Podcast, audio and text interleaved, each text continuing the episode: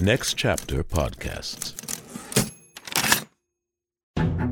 Hi, I'm Michael Goodfriend, executive producer of the Play On podcasts.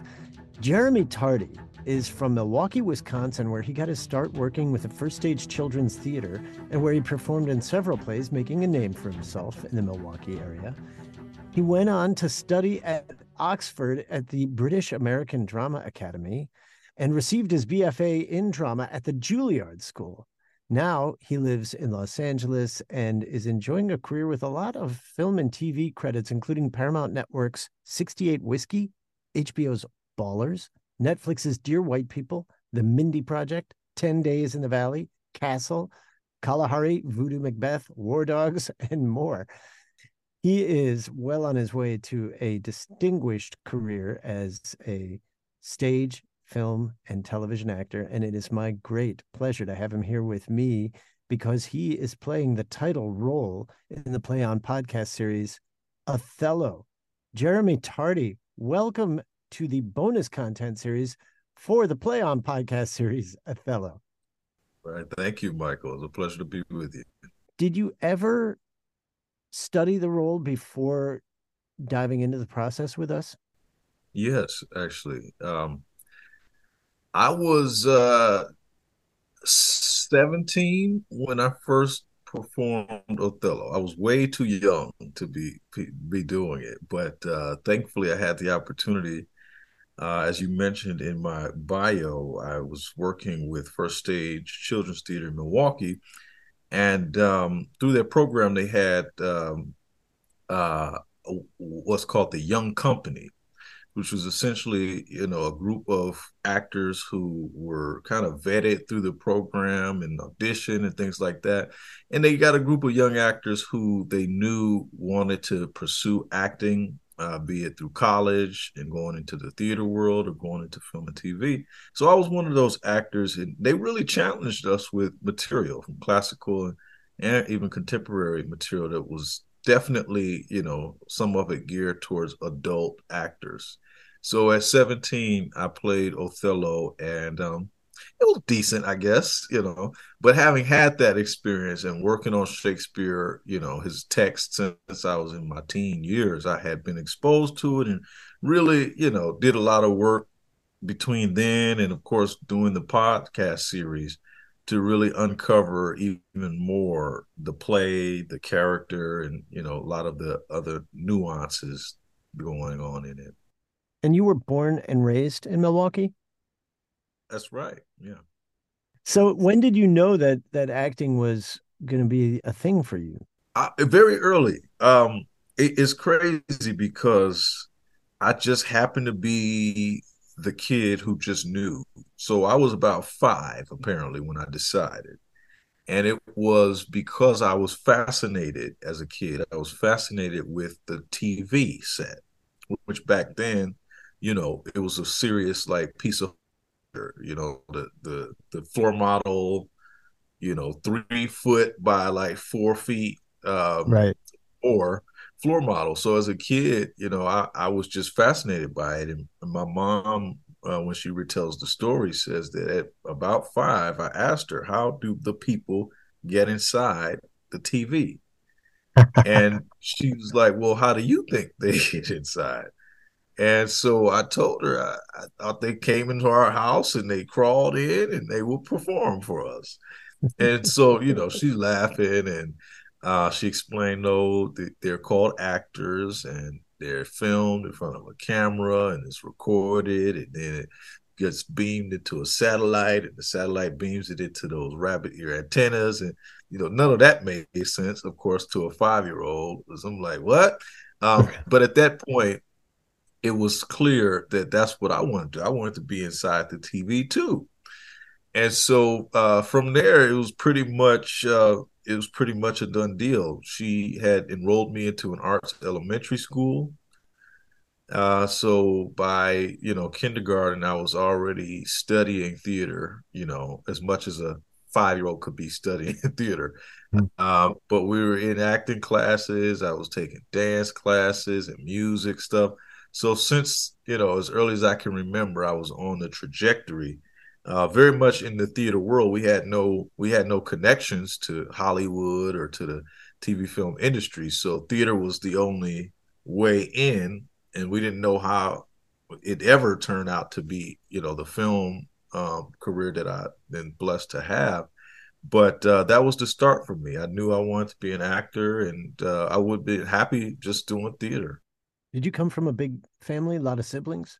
Yeah, I'm the oldest of four boys. Um, my mom, uh, pretty much single parent, so she she raised four of us. Um, I also have two half sisters, uh, which I'm still, you know, the oldest. So pretty big family. But growing up with my brothers, you know, uh, single mother definitely was not easy. Uh, we definitely had we had what we needed, but we didn't always have what we wanted. And she always made sure we were, you know, clean, well dressed, and mm-hmm. uh, you know, getting that education. So she she did a damn good job. and did the, are, are, your siblings uh, in the arts as well? I'm the only one, um, at least in terms of actually, you know, growing into a career in the arts. Uh, we all went to the arts elementary school, the same elementary school. Elm Creative Arts is called in Milwaukee. Uh, but my other brothers, they they're in a different careers and they're doing their own thing. Do you remember your introduction to Shakespeare? Was it through Othello? So the first Shakespeare play I ever did was Romeo and Juliet. Um, I'm pretty sure prior to that we had to read it in, in like freshman year or something, which might have been my first exposure to it. And and frankly, that's just a bad exposure because it in an academic context where you're just reading it, you're not hearing it or seeing it, mm-hmm. it just lends itself to just being hated. And I didn't like it. Mm-hmm. Um, so probably I think my sophomore year, if I'm not mistaken, that's when I got cast through that same theater company into um, Romeo and Juliet. I was Paris, and mm-hmm. um, uh, Paris, for those who have never heard of Romeo and Juliet is the uh, suitor to Juliet who who uh, never has his love requited by her. And so uh, that was my first time actually being involved in a Shakespeare production. I don't think I had seen anyone before, except maybe uh, the Baz Luhrmann uh, Romeo and Juliet movie, which I really liked. Mm. Yeah, um, with Leonardo DiCaprio and uh, Claire Danes. That's right. Um, and um, particularly, I think about John Amo in that, who was um, John Leguizamo. Yeah, that's right. Yeah, and uh, he, he's one of my favorite actors, especially at that time. And so uh, I was I was very inspired and uh, motivated by seeing people of color in that because uh, mm. especially back in the you're talking about the early 90s that was not common you know right. i also really loved the work of harold perrineau as mercutio in that movie because yeah. that was definitely the first time i had seen a black actor in such a powerful role in shakespeare. Uh, the whole queen mab speech just everything he did was just wonderful. So it was very inspiring. And that pretty much gave me a bit of a uh, blueprint as to what's possible you know as a as a black man doing shakespeare in such a uh, remarkable way. So um, yeah i was about maybe 14 or 15 curious to know uh, what young jeremy you're still young but 14 year old jeremy tardy would have thought putting on headphones and listening to a podcast version, right, of of of RNJ or one of the others? There are, while there aren't podcast versions, um, there are certainly the old record version recordings of great actors' performance in Shakespeare. I think mm. of uh, Paul Robeson, who mm. would have played Othello. I think of uh, you know some of the great actors of the the 19th and early 20th century who were on the early recordings of doing Shakespeare. And so that would have been the only uh, reference that, you know, I could have that would be comparable. But now it, it, there is a young Jeremy out there, somebody like yeah. you would have been, who can put on the headphones and hear Othello. Yeah, yeah. This podcast that's, version. That's amazing to me because, in that same vein, when I think about um, the legacy of an actor like Paul Robeson, um, you can go listen to him do Emperor Jones or Othello on record, and uh, to me, this is it, this is in that same vein, and and that to me is is just wonderful. Um, I think about legacy a lot these days, uh, especially, you know, the pandemic, among many other things, has uh, made me, as I'm sure many others, really reflect on my mortality uh-huh. and uh, thinking about, you know, the time that we have. What what am I doing? You know, um, mm-hmm. not just about vanity and trying to be seen and being things, but what do I leave behind? And so this really is one of those projects that makes me feel really proud that this is something that for posterity, you know, young people will be able to listen to it and uh, hopefully get inspiration from it. You know, Othello is a complicated play, right? It's it's oh. fraught with a lot of, I guess, um, landmines, right? Emotionally, culturally, all of it.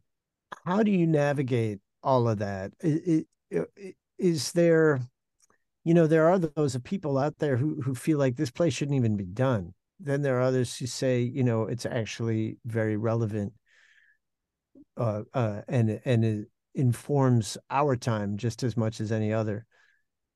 What are your feelings about this play, the story this character and the need to tell this story today? Yeah i i i definitely would disagree with those who think the play does not need to be told or or done. Uh it's a difficult play. It's it's definitely not my favorite play of shakespeare's. And um you know it's painful. It's it's painful to hear it's painful to see and it's certainly painful to uh, do it. However i think it's important for a number of reasons.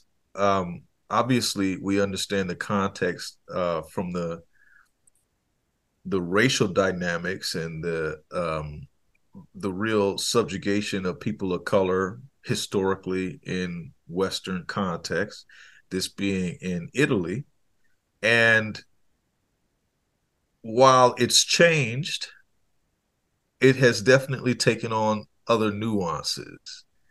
Um, and so I really think that the importance of telling this story comes about when we think about the violence that's often visited on people of color, black men of color. Um, and that violence isn't always manifest in a way that is to kill the individual but oftentimes to kill the reputation of to kill the um, career of to to there's many ways in which you can do violence on a person. And we see that with Iago. He never physically harms Othello. Mm-hmm. the violence that he does to Othello starts with his mind, uh, and then is is manifest in Othello unraveling and um, and himself doing violence to the woman that he loves and who he's married. So I, I think that it's relevant from the racial context, uh, but also I think it's relevant even if you take out the racial context. Jealousy because we we understand that uh, while um, Iago says the lines, you know, beware of jealousy. It is the green-eyed monster that doth mock the meat it feeds on. Well, it's it's if you ask me, I'd say it's jealousy that spurs Iago to do most everything that he does. Right. He talks about how upset he is that Cassio has been promoted to lieutenant he thinks that Othello slept with his wife. Where he gets this from, you know, only speaks to the insecure because we know that within the the context of the play, we know that that doesn't happen, or at mm-hmm. least it's fair to assume because there's never an explicit moment, yay or nay. He just assumes that it has. Mm-hmm. Um, which if it had, it just I, I, think it would be explicit. So it, it seems to me that uh, the core of Iago's rage isn't necessarily race. That perhaps, if you ask me, is like the the cherry on top. But for me, the core is the jealousy, envy that he has. Uh, frankly, I would be interested in seeing because I think this play could still work if you had a dark skinned man playing Othello and another African American or someone of the African diaspora playing Iago, right? Yeah. Yeah. You still get, you still can have the racial dynamics because even among people of color that exists. But ultimately, I think dealing with a play really at its core about jealousy. And with race, that becomes a nuance that I think sharpens that blade, mm-hmm. or or perhaps makes the um, the uh, stinger sting a little bit more. But uh, between the racial dynamics and the actual um, the actual uh, perspective or or uh, sentiment of jealousy, I think that that's real, and I think that again within our world, our modern context, that's certainly relevant in terms of how we deal with people and violence that we might visit on people with our words, because words can be violent. Um, we see that in certainly in the political world, how violent rhetoric is and how that spurs people into action. Um, and so that that would be why I'd say this play is still quite relevant. It's not not an easy play. It's not a comfortable one. Nobody walks away smiling or, mm-hmm. you know, happy that, oh, this was such a good night at the theater or such a wonderful, motivating podcast that I'm listening to. right. um, but I do think there are some important takeaways. Curious to know what the process was like for you. Uh, there were a lot of interesting things. Uh, you know, you were not in the studio with um, a lot of the other cast in New York. Uh, the the gentleman playing Iago, uh, Barrett O'Brien, was in Ashland, Oregon, and you were in Chicago. Can you tell us a little bit about what was going on for you at that time? How you ended up uh, recording from Chicago, um, and and just sort of how you dealt with the emotional uh, weight of of doing this role while while also you were teaching in Chicago, as I recall. So I was out in Illinois uh, for the summer. I, I, was at Northwestern teaching uh, acting class out there, and uh, which has been a great hustle, especially during the strike. Mm. so during that time period, I was very much in a pretty rigorous uh, summer program, um, uh, summer acting program that I was uh, teaching and balancing that with, of course, uh, doing the work for this podcast. What was challenging about it was obviously just, you know, being able to maintain and sustain my energy for that work and then coming into the studio and having that energy for the uh, process. That wasn't difficult for me. It was just a matter of, you know, managing that. Um, and thankfully i always do warm ups with my students because that's such a core part of my teaching is making sure that they have the basics to warm up and be prepared for the actual work just like a an athlete or a mm-hmm. dancer their warm ups before they get to work. It's as important to me as an actor to warm up before i get to work. So i you know would do that stuff within the context of class. Um, for me it really is it really well t- two things. Number one i had never done a podcast series like this before. I'd done interviews but i'd never played a character within the context of a podcast. And so i needed to research other examples. And so that was very much part of my process in terms of you know finding the character's voice and and playing within that world. And so I listened to a few things. I listened to actually one of the other uh, play on podcast series, which was King Lear, Keith David as King Lear. Mm-hmm. King Lear is actually one of my favorite Shakespeare plays. That and uh, Hamlet; those are my two favorites. And so, uh, listening to him as Lear was it, it was some good research for me because obviously it allowed me to see something that the production had done prior, but also to see such a talented, or I should say, here, such a talented and established and well respected actor voice a very difficult character. Mm-hmm. Um, I was able to kind of hear the arc of his journey within his voice and the subtleties and nuances and how dynamic he was. Uh, and I've worked with Keith before. He's a great, great person, uh, wonderful actor, and so it was really a pleasure hearing hearing him voice King Lear. So with that uh, research and and listening to it, I also just really needed to do the work of um, getting a specific understanding of who Othello is, where he comes from, what his own kind of um, through line is, and, and by that I mean like his own um, uh, fundamental objectives in life. You know, mm-hmm. he marries he marries Desdemona, but there's a possibility that that aside from love, which could very much be present, that could also be a political move. That could also be a strategic move for him in order to help him move forward within this uh, Italian context.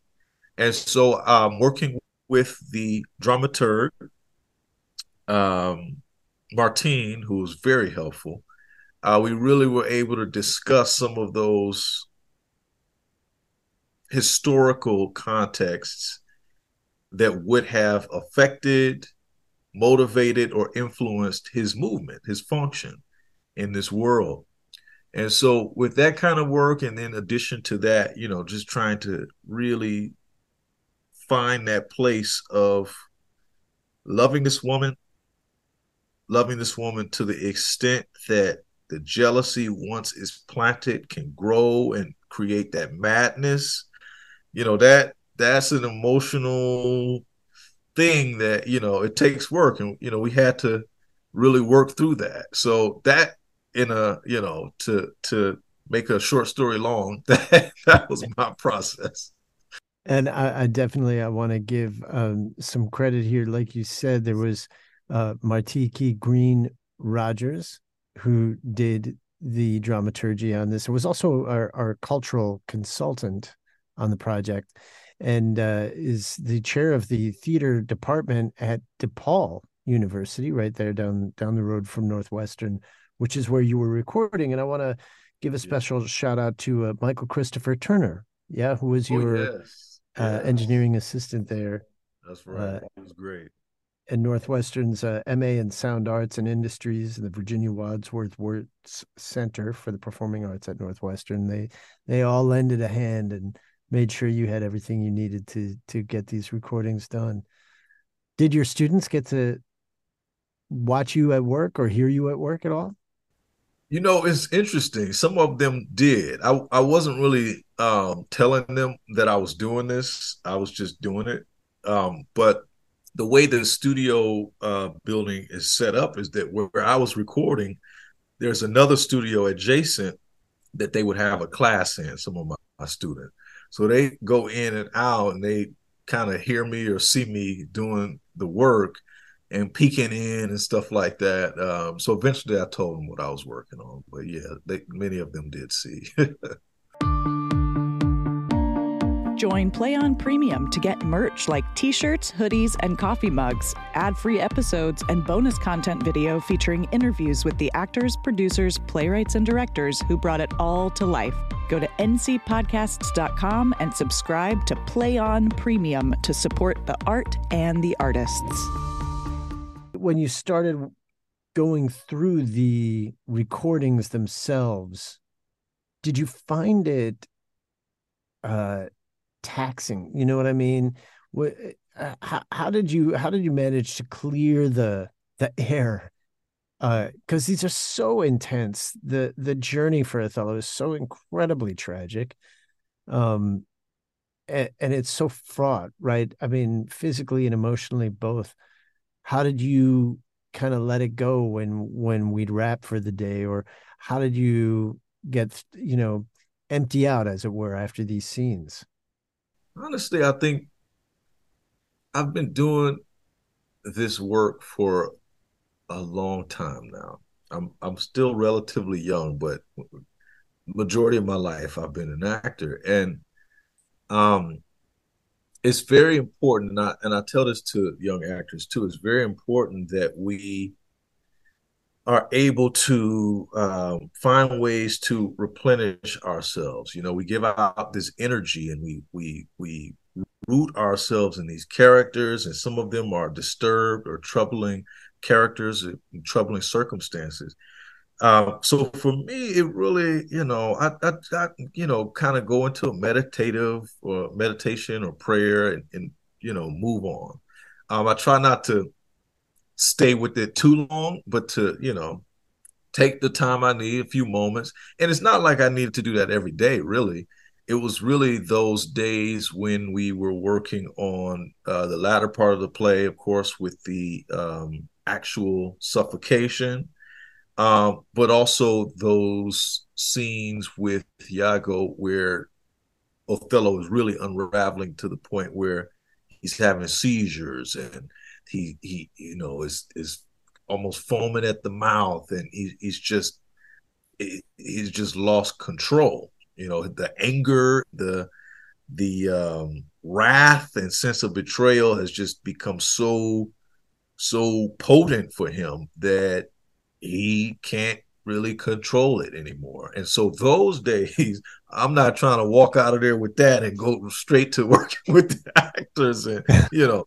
So I'll just take a few moments and you know, for me it's it's just that simple. Um and so, you know, it, it doesn't it didn't require too much, but the the process need the process requires that. The process definitely requires that. You've done so much theater, as you said, also film and TV.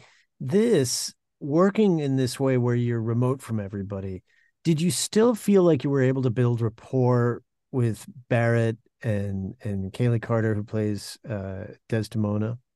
Yeah, uh, and this process was very interesting in that way because, as you said, I was very much remote from the other actors, I also wasn't aware of the process going in, how exactly it would pan out. Because in my head, I'm thinking, you know, traditional recording that I'm just going to be in a room by myself, reading the lines by myself.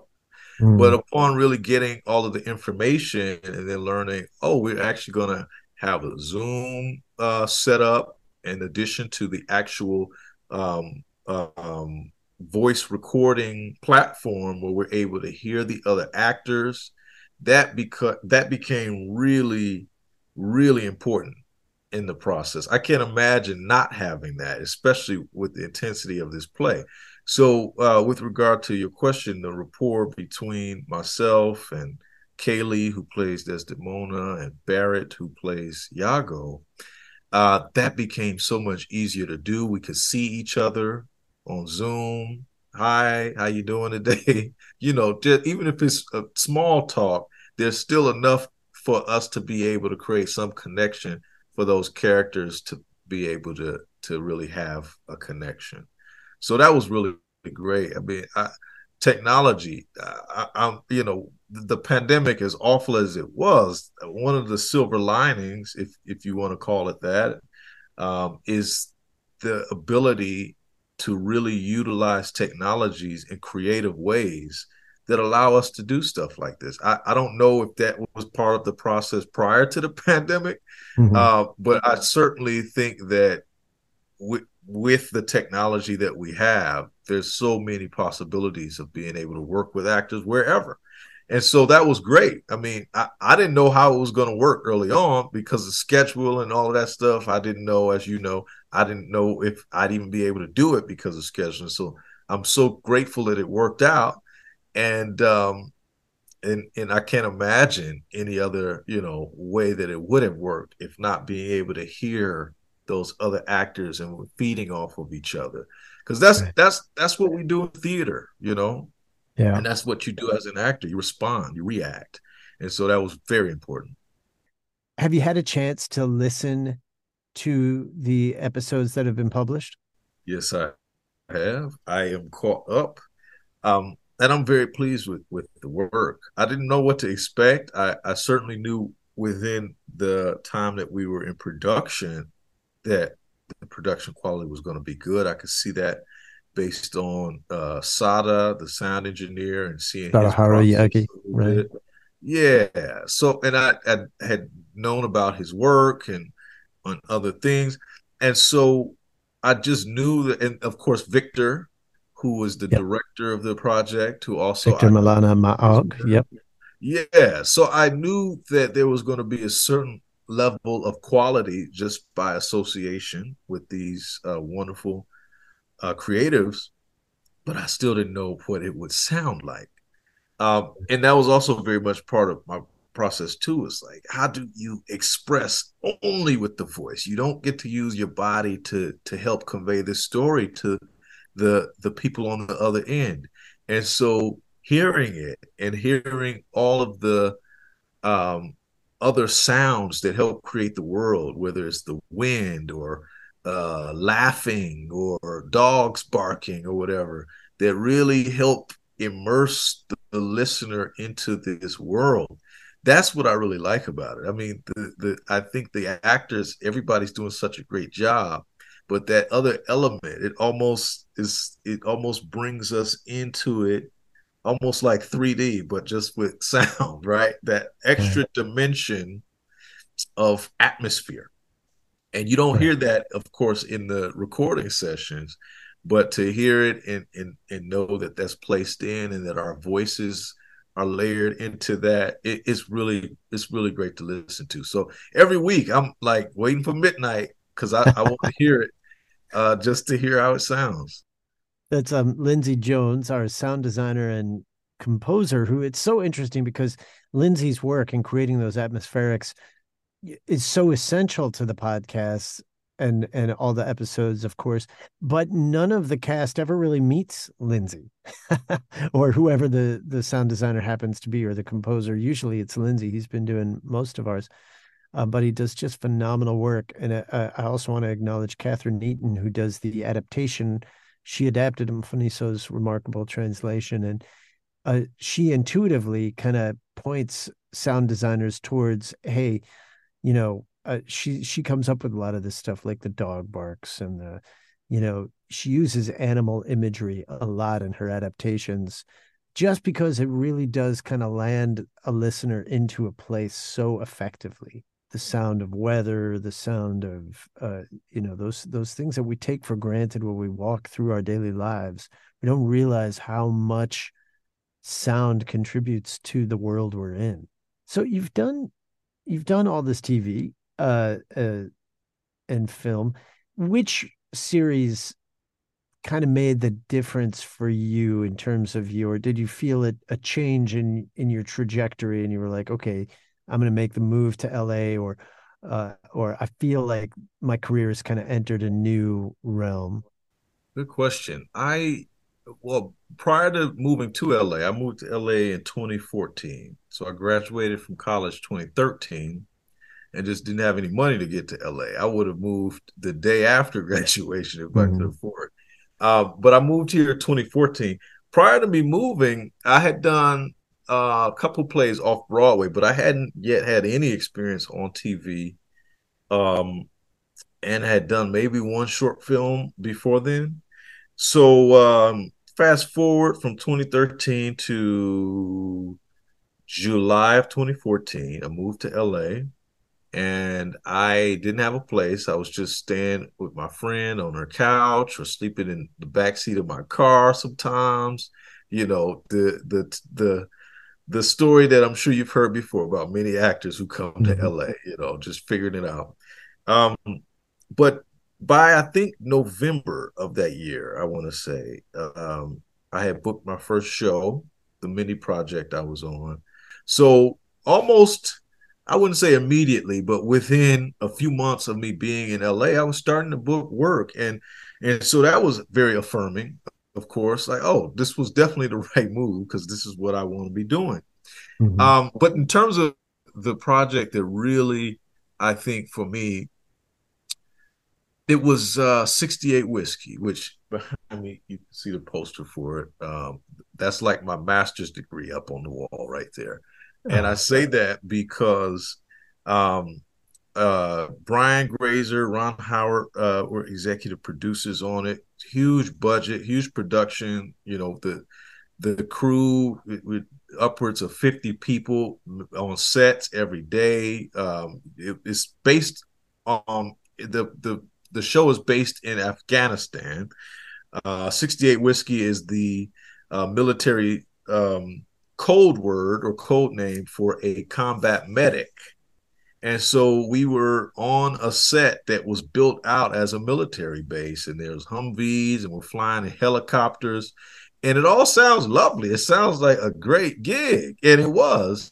Um, however, it was it was work. You know, yeah. we, we weren't showing up to a studio and having coffee and chilling until they call our name. Like we're in the desert. We're actually in the desert. We we've got scenes where we're running back and forth and jumping out of the helicopter, running the Humvee, um, uh, live fire, you know, all kinds of different stuff happening. So it was it requires such stamina and such a work ethic of like you have to really be on 10 every day and I'm, you know, getting maybe five, six hours of sleep before I have to get up and drive back to set. You know, we we'd have to have our 12 hours, of course, but by the time you get home, by the time you get settled and actually fall asleep, you probably get five, six hours of sleep. So, you know, that was six months round the clock. And by the time we had done, it was 10 episodes. By the time we were done, man, I was burnt out. Mm. Totally burnt out. And mentally and physically. Yeah. But what that meant to me, because we completed the series, thankfully. Um, in fact, we completed it all, about a month before the pandemic um, came to America. Um, so early 2020. And what that was for me, that experience showed me, because I've always wanted to do projects in the action genre, was that not only does it require a serious level of stamina and work ethic, but I actually rose to the occasion and was able to deliver. Hmm. And being able to do that, you know, it set the bar for me in terms of my own work ethic and, and what I'm able to do. Think they want to do that kind of work, but it's difficult, grueling work. Um, right. And so that would have been the project uh, for me to answer your question you were in Dear White People. That's right. Yes, I was. what was that experience like for you? Uh, well, the experience is bittersweet for me. Uh, so I'll start with the sweet. I was very, very pleased to be cast in that role. I played a character named Rashid, who's from Kenya. Uh, so he's a foreign exchange student at this college, and I was in it from the very first episode. Um, I was a recurring guest star on the show. Great cast, loved working with the actors, um, and that was the first and only time I've been on a set where I saw so many people of color, not only in front of the camera but behind the camera, crewed up in pretty much every department and I loved that. I just love seeing that representation and knowing that the work that we're doing, um, in terms of um, the opportunity, the opportunity is there for lots of people of color behind the camera and below the line. So that was great. Um, behind the scenes, as we uh, gotten through the seasons, I did three seasons on the show, and when we, by the time we got to negotiating the fourth season it just fell apart. The studio um, was just, it, it, uh, in brief, it just became clear there were some, um, um, there was some issues that uh, became present and were inappropriate in order for me to choose to continue working on that show. So I left the show. I'm still cool with the actors on the show, um, but I chose not to to move forward with that show uh, for the fourth and final season. What can you talk about in terms of the decision to leave? Do you just want to leave it there and just say that was your, just your choice? To go back to the point about uh, how relevant Othello is with regard to the racial component, um, race is still very present in the entertainment industry in regards to decision making, particularly with regard to paying people of color. And I think uh, it's clear, at least for many people, that in many industries, people of color oftentimes don't get paid as much as their white counterparts, white colleagues. And that was the case on that show. And when it became clear and it wasn't clear because of speculation or conjecture. We we actually were in uh, collective bargaining as a as a cast, and so with that, and I'm sure many people may have heard, like after the third season, usually the cast, if it's a successful show, will begin collective bargaining to try to get paid a little bit more, and also to try to um, make sure that certain other aspects of the production are um, pushed, particularly with that uh, marketing and, and really trying to push forward the show as uh, at that time Netflix's really only show that was a a, a cast of uh, people of color at that time because Orange is the New Black had already ended by this time, mm-hmm. and I know that was very very big deal for Netflix uh, um, prior. But anyway, it came what it came down to is that I learned that um, the white actors were getting paid more than the black actors were for literally similar uh, work, similar um, roles in terms of billing and, and so on and so forth. And it wasn't, um, it was a pretty transparent thing because I had the conversation with those white actors who are allies, who I love and I'm still friends with. It wasn't like there was contention between us. It just became clear, oh, there's difference in terms of uh, treatment and pay, and obviously, with the show being called what it's called, and, and when it to address those issues, it's not just about what the um, principles are what we profess. We have to we have to make sure that runs down all the way down to those checks. You know what I mean? Mm-hmm. And so uh, because that's ultimately one of the things that affects whether, and we're seeing it now within the strike, that affects whether actors are able to make the threshold to get the health insurance, mm-hmm. to get pension, right? Certain benefits are associated with what actors get paid. It's not just about the short term being able to pay bills. This is about long term um, um, economic empowerment. And if we're not mm-hmm. actually getting that on a show that says that you know that's what it's about that's highly problematic and so because of that i was i'm like i'm out i'm good i i can't i can't they there was a situation of like best and final offer they didn't want to negotiate but they did negotiate with the with the white actors so like nope huh. uh, i'll leave it and so i left it did you pay a price for that? Obviously, you lost the work, but was there oh, yeah. blowback on you? Did, did you become a problem in the eyes of the industry? Well, first of all, I did leave money on the table. So there's a sacrifice there, you know. Mm-hmm. And I think first and foremost for for those who may be listening or may come upon this podcast interview, it's important to know that when your morals are really challenged, when your principles are really challenged and it requires a sacrifice, that's when you really know who you are. And if you actually live by those morals and principles, it's one thing to talk about it and to say it. Yeah, I believe in X, Y, Z. But when there's money on the table, are you willing to take the money and um, compromise your integrity, compromise your morals or your principles, or do you walk away from it? So that was I walked away from, you know, some money. It wasn't like they weren't offering anything. they just weren't right. offering what I believed I deserved and what I know I deserved. Um, mm-hmm.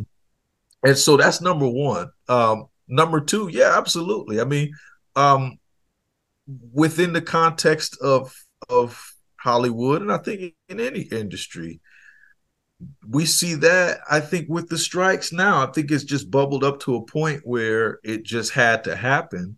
But generally, you know, producers, studios, they don't like people that rock the boat too much, you know? Mm-hmm. And with actors, oftentimes we're perceived to be disposable, replaceable, and oftentimes we believe that. And so all too many actors will be quiet, will just accept whatever it is they're given.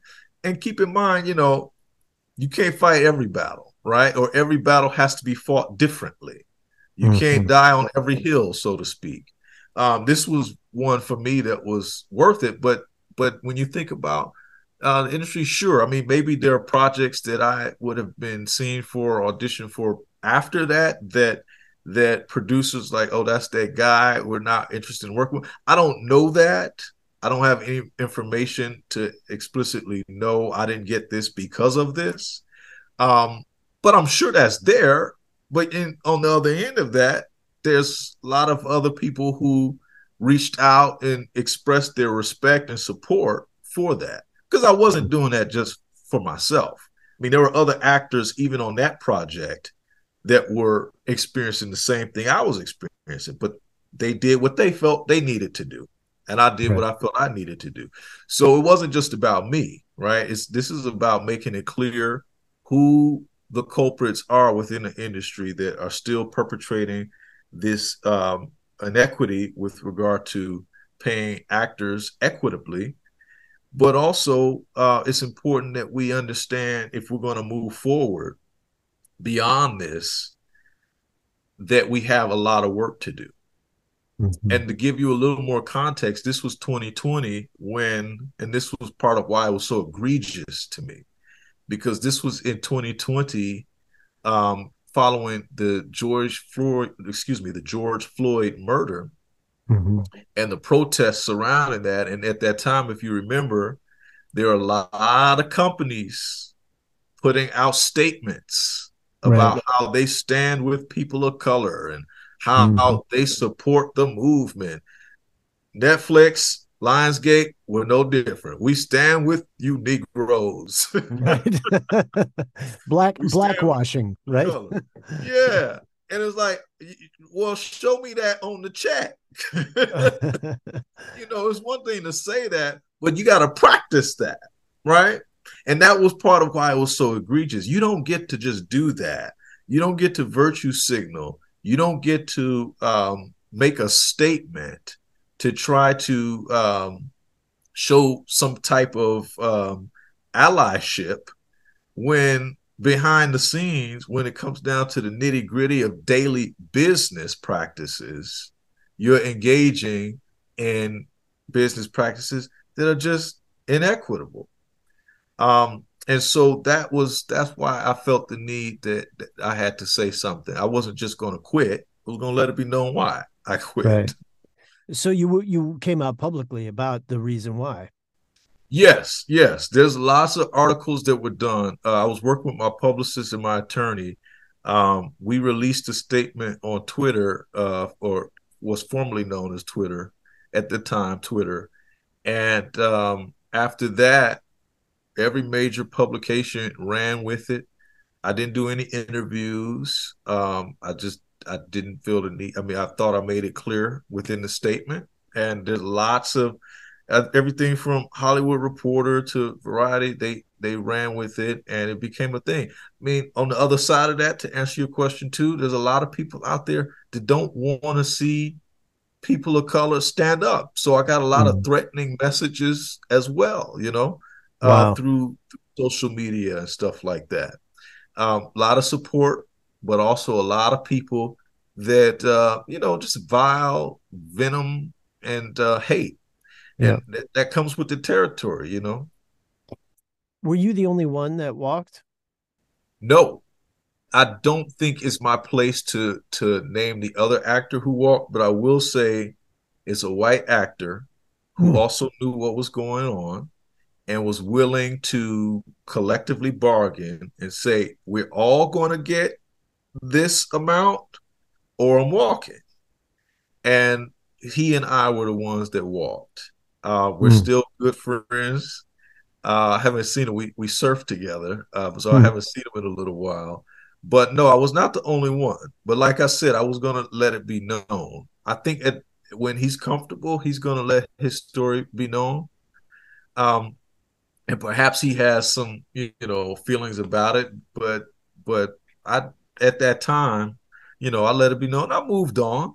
Um, thankfully, I've done other projects since then. This one included, uh, but it definitely was a very deeply disappointing and disheartening experience. I, I would have probably seen that coming on any other show, but that show. yeah, right. Right. Wow. What an I I mean, so ironic, especially like you say, with even the just down to the title of the series, you know. Yeah. Uh, that's that's an amazing story. A really great testament to your character. To uh, uh, I, I, mean, look, full disclosure, I don't know if I would be able to do it. Right? I mean, you know, you don't know until you're faced with the right. the moment of truth. But yeah. um, you know, I, when that money's on the table, right? And I'm like, oh, I got mouths to feed. I've got yeah. you know bills to pay. Um, I mean, it takes an incredible amount of courage. You, you're right. We all talk a good game, but putting putting your actions behind your words is really what what separates uh, you know uh, uh, people who are all talk from people who actually get get things done. Absolutely. Just before we wrap up, I, I want to get back to Othello and the podcast series. What is it that you feel is the the if you could distill it down to what one or two things you want people to take away from listening to this series, what would those things or thing be? I suppose the first thing would be trust. Because ultimately, Othello's tragic flaw is he trusted the wrong motherfucker. Be careful who you trust. Be careful who you listen to because you never truly know a person unless you know a person. And um, we obviously see that uh, Iago is quite masterful in his duplicity and his ability to show one face to Othello as a friend, as a um, almost even like a brother. But we know the whole time, from very first moment to the very last, he hates Othello. And so the takeaway for me, especially as a black man, but I think this is for anybody. I don't think you have to be a black or a man. you have to be careful who you trust and who you spend your time with. Uh, there's an old saying I used to hear or I heard in church years ago everybody that's in your corner is kind. Everybody that's in your corner, everybody that's with you isn't necessarily really with you. And so that's really important. Um, that will be the first takeaway.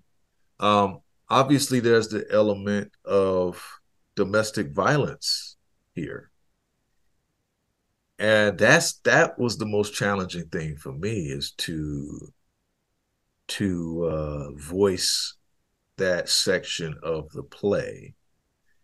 Um, Othello hits Desdemona at one point in the latter part of the play. Hope I'm not spoiling it for anybody, but the point though about domestic violence is that um, it's obviously deeply troubling, and I think one of the takeaways here is that the union, um, I'll actually be uh, having my wedding ceremony and, and reception October, the end of October. Congratulations. And uh, thank you. That union is is a sacred union. That's why you take vows and uh, you take vows before God. And one really must be careful who we let get in between that union. it's interesting because when I read the play and I had this conversation with Martine, there's never a moment after after Othello is convinced that Desdemona has cheated on him or that she's been, you know, unfaithful, that there's been infidelity. There's never a moment where he just asks her. right. There's there's these missed opportunities of did you, you know, just being completely frank and transparent. Did you XYZ? Um, he's convinced because he's been played by Iago with the handkerchief and other things, so that by the time he actually does ask her, he's too far beyond being able to believe her. Right. He's too convinced, but based on what he's seen. So, you know, I I I I had an acting teacher years ago. I'll just share this little uh, quick thing. Acting teacher years ago who um, shared with me because I, with my early college years, I, you know, I hadn't smoothed out some of my rough edges yet. So uh, in, in rehearsal, I just got very upset with some of the other actors and certain things that were going on, and I had just kind of pent it all up, and you know, it was just kind of like a, a matter of the last uh, the the camel that broke the straw, or the, the, not the camel that broke the straw, the straw that broke the camel's back. You know what I'm right, saying? Right, right, right, right. Uh, and so I uh, I lost my temper within the context of um, this rehearsal because I just it was just a lot of stuff that was inappropriate going on.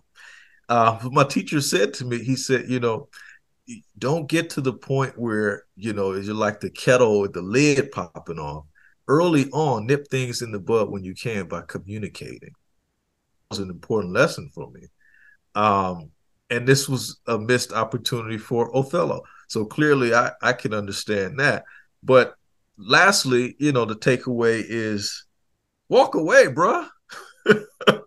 if she was cheating on you, walk away. Mm-hmm. it ain't worth it, you know, because all too many instances you can see within the news of infidelities that end in um, physical violence or even the death of a person. And I just don't think it's worth it.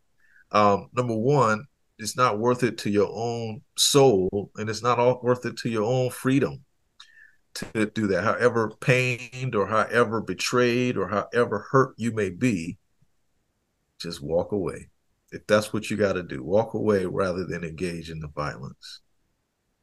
So those would be the takeaways. Those are some really really great takeaways. Everybody yeah. that's in your corner isn't your kind. Yeah. Hmm. Yeah, and I and think that clearly is the case for Iago and Othello. Yeah, yeah, and it, it it's it's rings true also with your experience in Hollywood, right? The more oh, yeah. uh, clout you get as an actor, the more people kind of linger around you. The more people try to, you know, we see with rock stars, with movie stars. You know, they're they're there's bound to be in an Iago somewhere lurking in those corners. Absolutely. Um, and they take all different forms. They could yeah. be agents, they could be, you know, uh, they, they could be anybody. And so it's just my best advice is to uh, be careful who you trust. You know, mm-hmm. I'm not saying don't trust people, um, but trust should be earned, not assumed. Great, great uh, things to leave us with. Jeremy Tardy, what a what a great conversation. I'm so so glad that you were part of this series, and you agreed to do it. We had a, such a, a, a terrific phone call way early on when we talked about doing this, and uh, boy, did you deliver! Just an amazing, beautiful, beautiful performance. We're all really, really lucky to get to hear it. Thank you so much. Well, thank you. I, am very, very grateful for the opportunity. I'm glad it worked. You've been listening to the Play On Podcast bonus content series. You can learn more about the Play On Podcast at Next Chapter Podcast website, ncpodcast.com. That's N is in next, C is in chapter, podcast with an S at the end.com, where you can find other Play On podcast series and interviews, along with talk podcasts like The 500, The 10, Beef with Bridget Todd, and a whole lot more. I'd like to thank Jeremiah Tittle, the founder of Next Chapter Podcast, and my producer, Pete Musto. Our audio engineer, editor, and sound designer is Justin Cortese.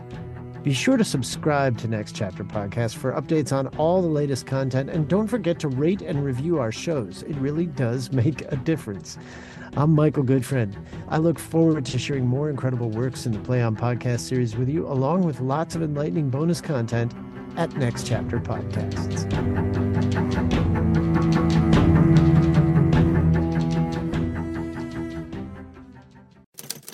Next Chapter Podcasts.